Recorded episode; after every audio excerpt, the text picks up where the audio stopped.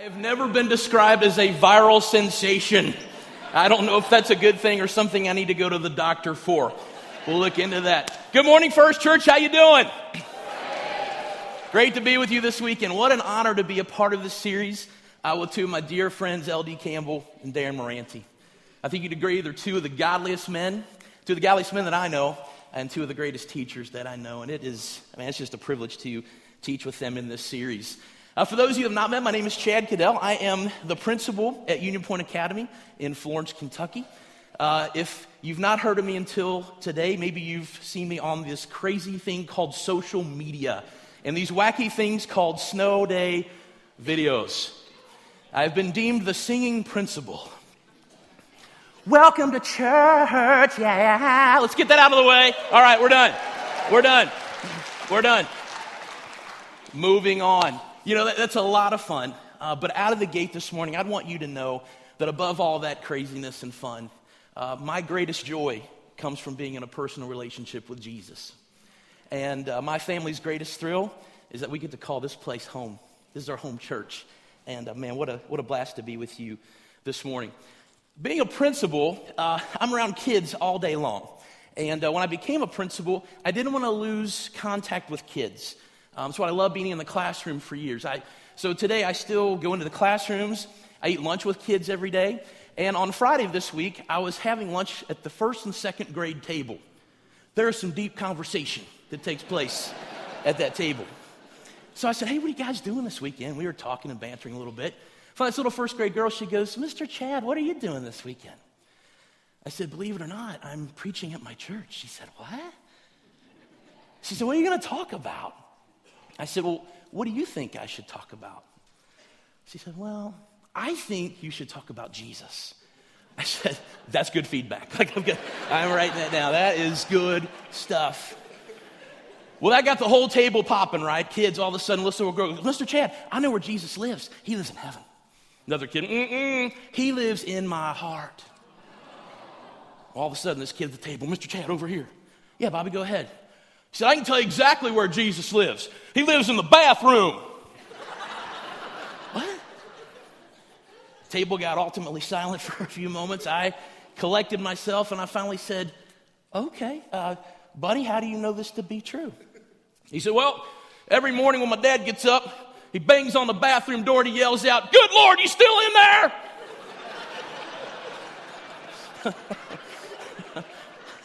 From the mouths of babes.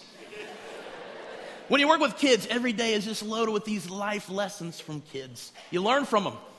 And I not only learn from them, but I also learn from our great faculty, the awesome teachers on our staff. They're always sharing incredible stories and great resources. And a few months ago, my family was getting ready to go on a long weekend trip. And so one of my colleagues said, hey, Chad, I got this book you got to read. Take it with you. So it's a kid's book. It's an easy read. So I threw it in my bag and honestly thought, this is just going to be kind of a pretty shallow book. I'll read it. But what I thought was going to be a shallow read ended up being a book of incredible depth. It was a book by Susie Becker called The All Better Book. And it's this fascinating book where they present to children some of the big problems we're facing in the world today. And they ask those students to provide solutions to those problems. And one of the questions they posed to them was this. They said, with all the billions of people in the world today, couldn't somebody come up with some type of system or solution so that no one any longer has to be lonely or hurting? They looked at these kids and said, what do you think? And their answers were fascinating. Kalani, age 8, said this. She said, I think people should find the lonely and hurting people and ask them their name and address. Then ask people who aren't lonely and hurting their name and address. When you have an even amount of each, assign the lonely and hurting people to the not-so-lonely hurting people together in the newspaper or on the Facebook. Pretty good idea, right? Max, age 9, said this. This was his solution for loneliness and hurt. He said, make food that talks to you when you eat. I like Max. And that's not too far out. Just this week, I was meeting a friend at Applebee's for lunch.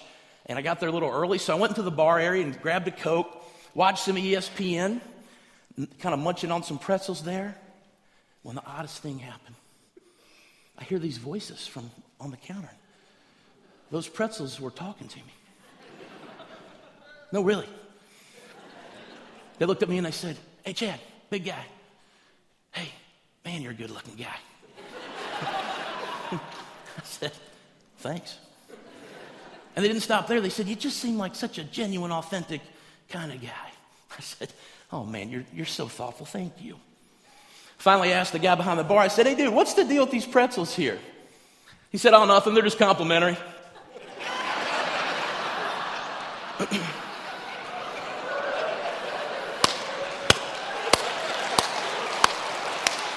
Let me go on record right now and apologize for the dumbest joke ever told in the history of the local church.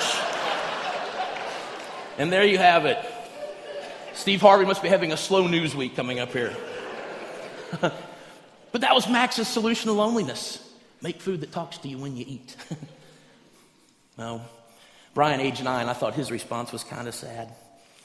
He said, "Sing a song, stomp your feet, read a book. Sometimes when I think nobody loves me, that's what I do." But with all the billions of people in the world, couldn't somebody come up with some type of a system or a solution so that we no longer have people that are lonely, that are unloved, that are disconnected? And what I hope you'll learn with me this weekend is that somebody did. God did. And this elaborate, fancy system he came up with to pull all this off is you. And it's me. The church. Jesus in Matthew 5, he's coming off the Sermon on the Mount. At the very end, he drops a truth bomb. And as you hear these words that came from the lips of Jesus, I want you to imagine he's writing us a letter as a church.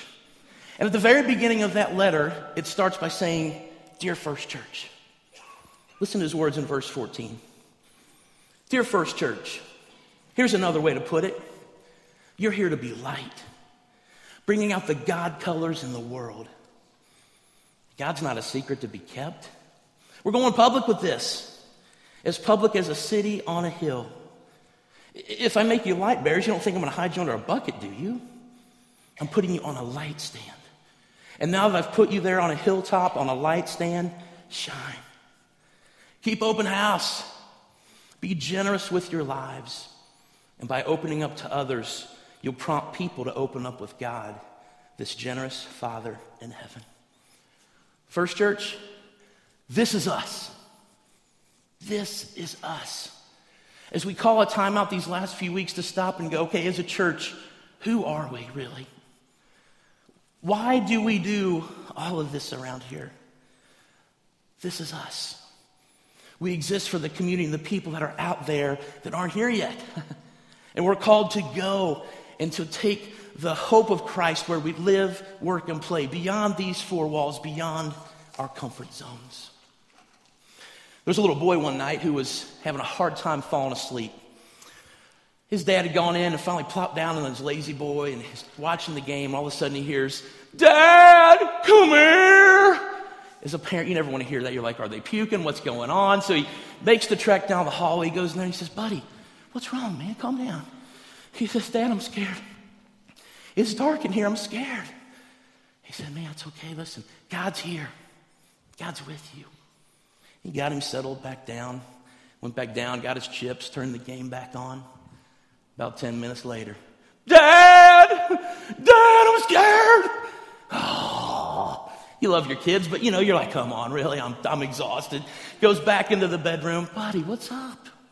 He said, "Dad, I'm scared. It's dark in here, I can't sleep." He said, "Son, I told you it's okay. God is with you. Calm down, buddy." Okay. Goes back into his man cave. About 30 minutes into the game this time, he's settled in. Everything's good. "Dad, come here, I'm scared." Oh. Makes the trek back down the hallway. He's pretty frustrated this time. He says, "Son, for crying out loud, for the third time, I'm telling you, God is here. Calm down." He says, "I know, Dad, but it's dark. I'm scared." He said, "Son, God is with you." His son kind of wiped his tears and he said, "Dad, I know you say he's here, but sometimes I just need God with skin on."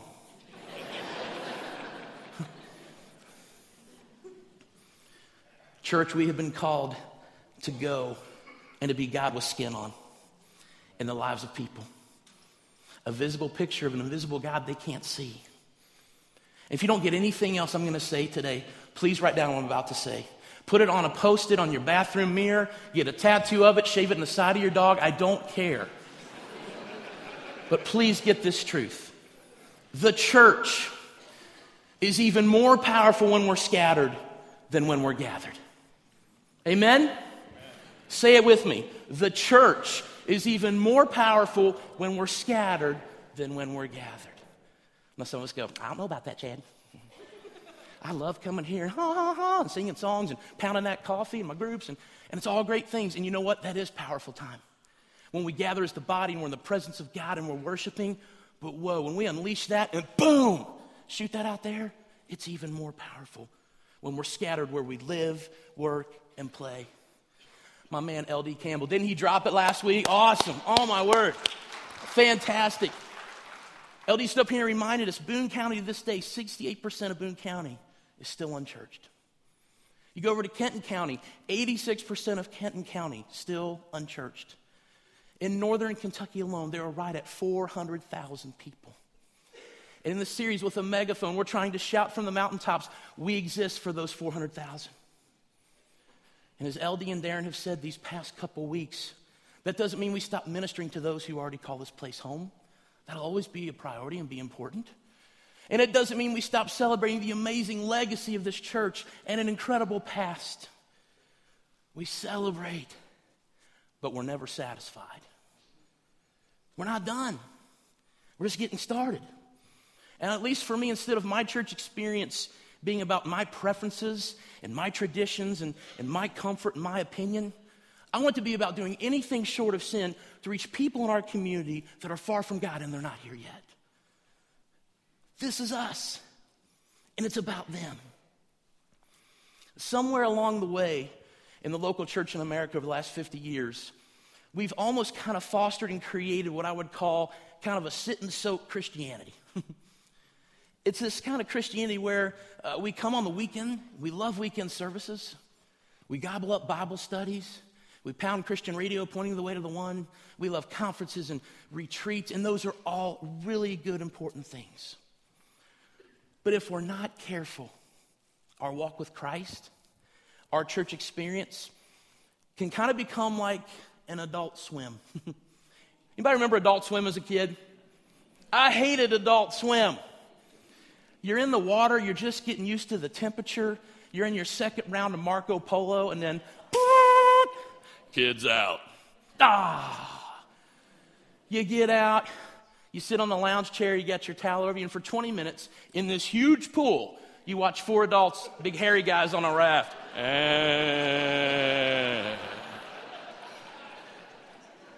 Ah, Adult Swim. If we're not careful, our walk with Christ, our church experience can become a lot like an Adult Swim, where we're only spending time in a certain pool at a certain time with a certain group of people. Matthew 5, Jesus is saying, hey, if you're going to be a God with skin on kind of church, there's a move you're going to make. An intentional move as a church, and this is what it is. At some point, as a body, we move from sit and soak to go and be. From sit and soak to go and be. And in that, you're saying, God, you know what? I'm going to change my approach to the pool. I'm going to leave the comfort of my friends in ground, which I love, and I'm going over there to the public pool where the people are. Could be a little risky. Could be a little uncomfortable. Because you get there and the whistle blows, and here comes the lady with the gloves and the big net. And you're like, I know what she's fishing out of there is not a candy bar. You're not fooling anybody. Nobody's fooled here. People walking around with open scabs and sores like it's no big deal. Kids with overloaded swim diapers. A lack of body coverage that should be deemed illegal in the state of Kentucky. And people wearing Speedos that should be called oh-nos. But you say, that's my pool, and I'm getting in. How do you approach the pool? Different approaches, right? How many of you, be honest, you're in church, don't lie in the presence of God, we love Jesus. How many of you are toe dippers? Like you got to ease in. Yeah, it's okay, all right? We know you. You get to the pool and you start with your toe and you're like, splishy, splashy, ooh.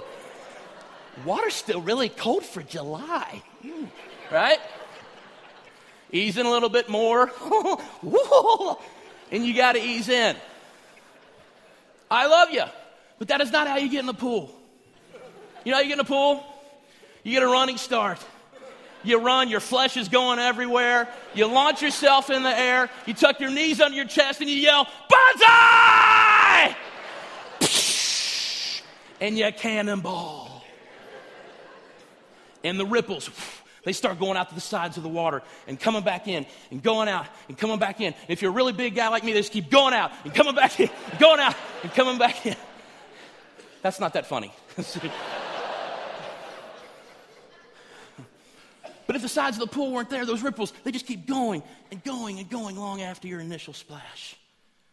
And church, I believe that's exactly what God had in mind for you and for me and for this church. A life that touches a life, that touches a life, that touches a life. And long after we're gone, the ripples, they're still going. Sit and soak or go and be. I think every one of us sits here right now and goes, that's what I want. I want that life of impact, but I don't know how to pull that off. What's that look like? And this is why I love the person of Jesus. Jesus, who in Matthew 28 in the Great Commission said, go. He doesn't leave us hanging. Like any great teacher, he models and he shows what that looks like. This morning, we're going to camp out for a few minutes in Luke chapter 19. And we're going to see Jesus cannonball into the life of a guy named Zacchaeus. And in this encounter, he's going to clearly show us how we can move from toe dippers to cannonballers. We're going to see Jesus cannonball in the life of this guy. Very boldly invite himself to this man's house for dinner. One thing I love about Jesus is Jesus loved food. Amen. I'll see you at Golden Corral at noon. He loved food. Even more than that, though, he loved people. And even more than that, he loved to eat food with the people that he loved. And so let's pick up here in this encounter beginning in verse 1. It says, Jesus entered Jericho and was passing through. A man was there by the name of Zacchaeus. He was a chief tax collector and was wealthy. He wanted to see who Jesus was, but because he was short, couldn't see over the crowd. So he ran ahead and he climbed a sycamore fig tree to see him. Now let's pause there for a moment. If you've never read the Bible, let me kind of paint a picture of Zacchaeus and who he was. Zacchaeus was kind of the Bernie Madoff of his day. Anybody remember Bernie Madoff? Yeah, the guy milked thousands of people out of their investments in their retirement. He jetted around on private planes and wined and dined local politicians. Zacchaeus is kind of the Bernie Madoff of his time. He's wealthy, he's a tax collector, he's kind of a big deal, and he's a thief, and people can't stand him. But on the other side of the coin, he's also kind of the Danny DeVito of his day, right? Because he's so short, he can't even see over the crowd on his tippy toes. And so let's picture what we have here in this moment. We have one of the wealthiest men in Jericho, who's kind of a big deal, running ahead of the crowd, and climbing a tree in a designer suit. And if you know anything about Jewish culture and men at the time and their dignity and their pride, two things. They didn't run anywhere. They didn't climb anything. Because that would have been beneath them. But here you have Zacchaeus running and he's climbing. Why? Because he really wanted to see Jesus. But he wasn't so sure if he wanted Jesus to see him.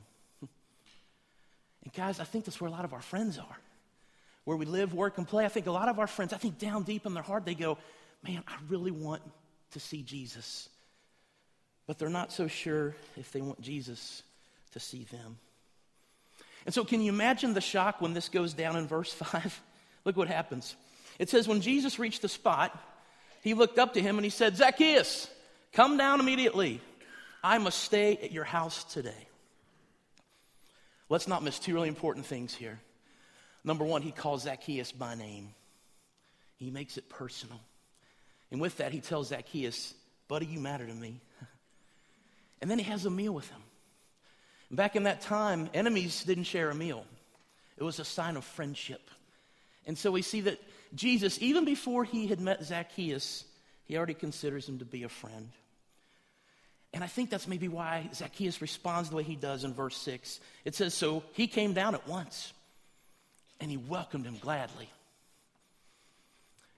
That verse tells me one thing about Zacchaeus. He didn't have any friends. The dude ate well, but he ate alone. And Jesus knew that. And when Jesus looked at him, he didn't see a thief.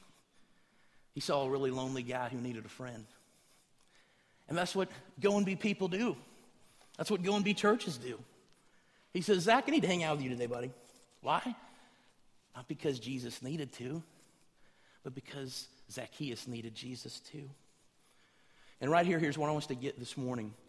Jesus starts to kind of unpack for us what I would call kind of a 3D mindset of what Go and Be churches do and how Go and Be people live their life for the community. How many of you like 3D movies? Like when you go, you'll pay the extra money for the experience? Yeah, absolutely. Something magical happens. You put on those glasses and oh, you see everything differently all of a sudden. You got asteroids and meteorites coming at your eyeballs and you're dodging things and your popcorn even looks bigger and you feel like you got a dinosaur in your lap. Ah! Everything looks so different. And Jesus is saying, I want to teach you how to see people differently, how to look at your mission and your calling through even a different lens. And the first thing he teaches us in this encounter is that, like him, we need to decide to engage. We make a decision to engage. Jesus decided to get involved in the life of Zacchaeus. He intentionally went through the town of Jericho. He had no other reason to be there. My wife Tara and I, over the last couple of years, have been praying to God, saying, God, would you show us kind of where our Go and Be place is? For years, we've eaten a lot of meals, as you can tell, at Ponderosa Steakhouse. This lady, whoa. Well, sorry about the food poisoning or whatever happened over there. We love that place. I know some of you go, do those even exist still? They do. And some of you might look at that and go, man, Chad, that's kind of an 8-track restaurant in an iTunes world. I get it. But we love that place. And over the years, by frequenting that place often, they had me at buffet. We've gotten to know the workers there. Sometimes they sit down and talk to us. They'll talk about addictions they're struggling with. They'll share about brokenness in their families. And one day, the guy who's been a dishwasher there for years, he told me that he gets up at 4 o'clock every morning. He takes the bus to Burger King and opens Burger King, works there till 2 o'clock, gets on another bus and comes to Florence and works 3 to close at Ponderosa, 7 days a week. And I thought, that guy could never come to church even if he wanted to. So how do we bring the church to them? And so our wheels started turning, and my best buddy Clark Eric, who goes to this church, he's one of our deacons, we're in a small group together. We came up with something we started back in October. One Sunday morning a month at 8 a.m. we go there and we have what's called Behind the Grill Chill and Phil. That's what it's called. Sounds like some type of CSI murder mystery show tonight on Behind the Grill or a reality show. But we do there. Here's a picture of it. We go in there. It's not mandatory. Anybody can come. We usually have 8 to 12 of their staff who come before they even have to be there. Most of them take the bus. They let us come in there, and we take them a hot breakfast, and we serve them because they're always serving everybody else, right? We have a Bible study and a devotional, and we bring Bibles in a translation they can understand. We have a time of prayer, and we leave a prayer box for the month where they can put prayer requests in, and we check it once a week so they know they're being prayed for. I got to tell you, one of the sweetest sounds was when people there are dropping prayer requests, and there's profanity in the midst of their prayer request. Now, please don't go, Chad's saying he likes profanity. He's preaching. That's not what I mean. What I'm saying is what a beautiful sound to see people who are so far from God, who would never darken the doors of this place, all of a sudden trying to get to know the person of Jesus. What a gorgeous sound. Let it fly. But we made a decision to engage. Jesus is doing this with Zacchaeus. He hangs out. They're out on the deck barbecuing. And we see another thing in this 3D mindset Jesus teaches us is that then we then discover their story. Jesus does a lot of listening. He doesn't talk about himself, ask a bunch of pressing questions. They're just sitting there hanging out on the deck, eating up, going back from some more nacho, chili dip, whatever, and he's just listening to Zacchaeus talk. And Zacchaeus is unpacking his childhood, his upbringing, what he's done, a little bit about his work, maybe what he's struggling with right now, and Jesus just keeps listening. At some point, I picture all the guys moving to the man cave, and they turn on the 65-inch plasma, and they're gathered around the game because it's Monday Night Football. Epic battle showdown between the Jericho donkeys and the Jerusalem camels. It's big. And they're all there watching the game. Yeah, come on, bring it. Their defense is not on tonight. When all of a sudden, Zacchaeus quiets the room in verse 8, and he goes, "Look, Lord!" And they're like, mute the game. He says, "Look, Lord, here and now, I give half of my possessions to the poor. And if I've cheated anybody out of anything, I will pay back 4 times the amount." What? I got to think Jesus just about choked on his chips and salsa in this moment. Why? Because up to this point, Jesus had mentioned nothing about money, about giving, his prayer life or Bible devotional time. He hadn't mentioned anything about Zacchaeus' past or his sinfulness. Why? Because Zacchaeus wasn't a project. He was his friend. And Jesus right here shows us a third thing in what a 3D mindset looks like when we're going to go and be. And that's that we then determine what they need. We determine what they need. See, Jesus determined what Zacchaeus needed. And what he needed was not a Bible study or an invitation to church at this point. He needed a friend. He needed a friend. And I want to call a time out here for a moment, and I want to celebrate so much of the go and be-ness that's already happening in this church. Because church, you're rocking this already, and we need to celebrate that. And I could stand here for hours. I don't have that kind of time, but I want to highlight a few that we need to celebrate as a body. One of these happened just yesterday, a thing right here called Tent Days. Man, if you're new to our church, this is incredible. We have a group that every week throughout the year goes out into 2 Boone County communities. Kids and families come out from the woodwork. And they take food, and they do crafts with kids, and they play games, and they build relationships with families and their kids. That's going to be stuff. That's existing for the community. Many of you are aware of Go Pantry. As an educator, I've seen this firsthand change the lives of kids. We have in Boone County over 7,000 kids who benefit from this, who the only time they would eat without this would be when they're at school. March 11th through 25th, we're going to have an opportunity as a church to make what are called Go Boxes. Cool thing, this ministry was started by people here in First Church. It's amazing. We're going to make Go Boxes where you can go with your family, a small group, some friends. And we're going to make Go Boxes so when these kids are on break on a weekend, spring break, summer vacation, they still get to eat. That's Go and Be stuff. As a church, we'll never forget sweet Sophia Kappen. We prayed for her. We love her family. We pray for them to this day. And one great way to keep her memory alive and to honor her is we're going to do a Go and Be event a week from Tuesday night right here. We're going to have a blood drive that day from noon to 6. That's a simple Go and Be opportunity.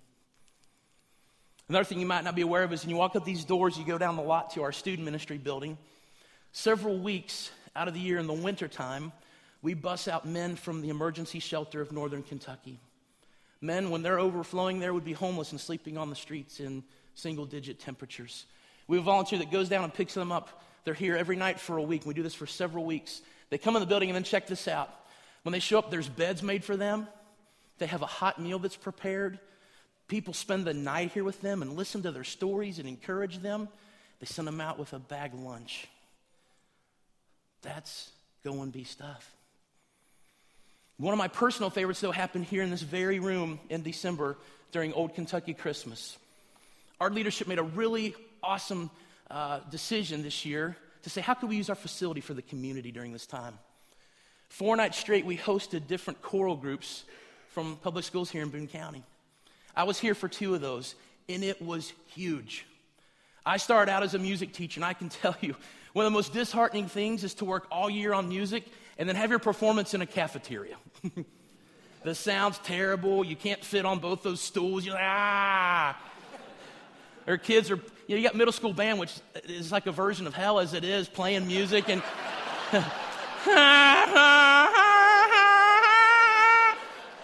and then you're on a bleacher. That's my baby. Why didn't he like sports? Miserable. But I sat back here in the back both those nights, and I heard parents of these kids going, I can't believe they did this for us. This is like being in music hall. We take this for granted, but to those kids and families, man, their kids are up on the screen. They got professional sound. There's a green room in the back with food, and everything was set up and torn down for them. That's go and be kind of stuff, where we said, you know what? Our facilities, they're not really just for us, okay? We don't want to be facility rich and people poor around here. How can we use every ounce of this space for our community? And I could go on and on. I just want to celebrate the go and be that's already happening here. But church, let's not stop. Let's not stop.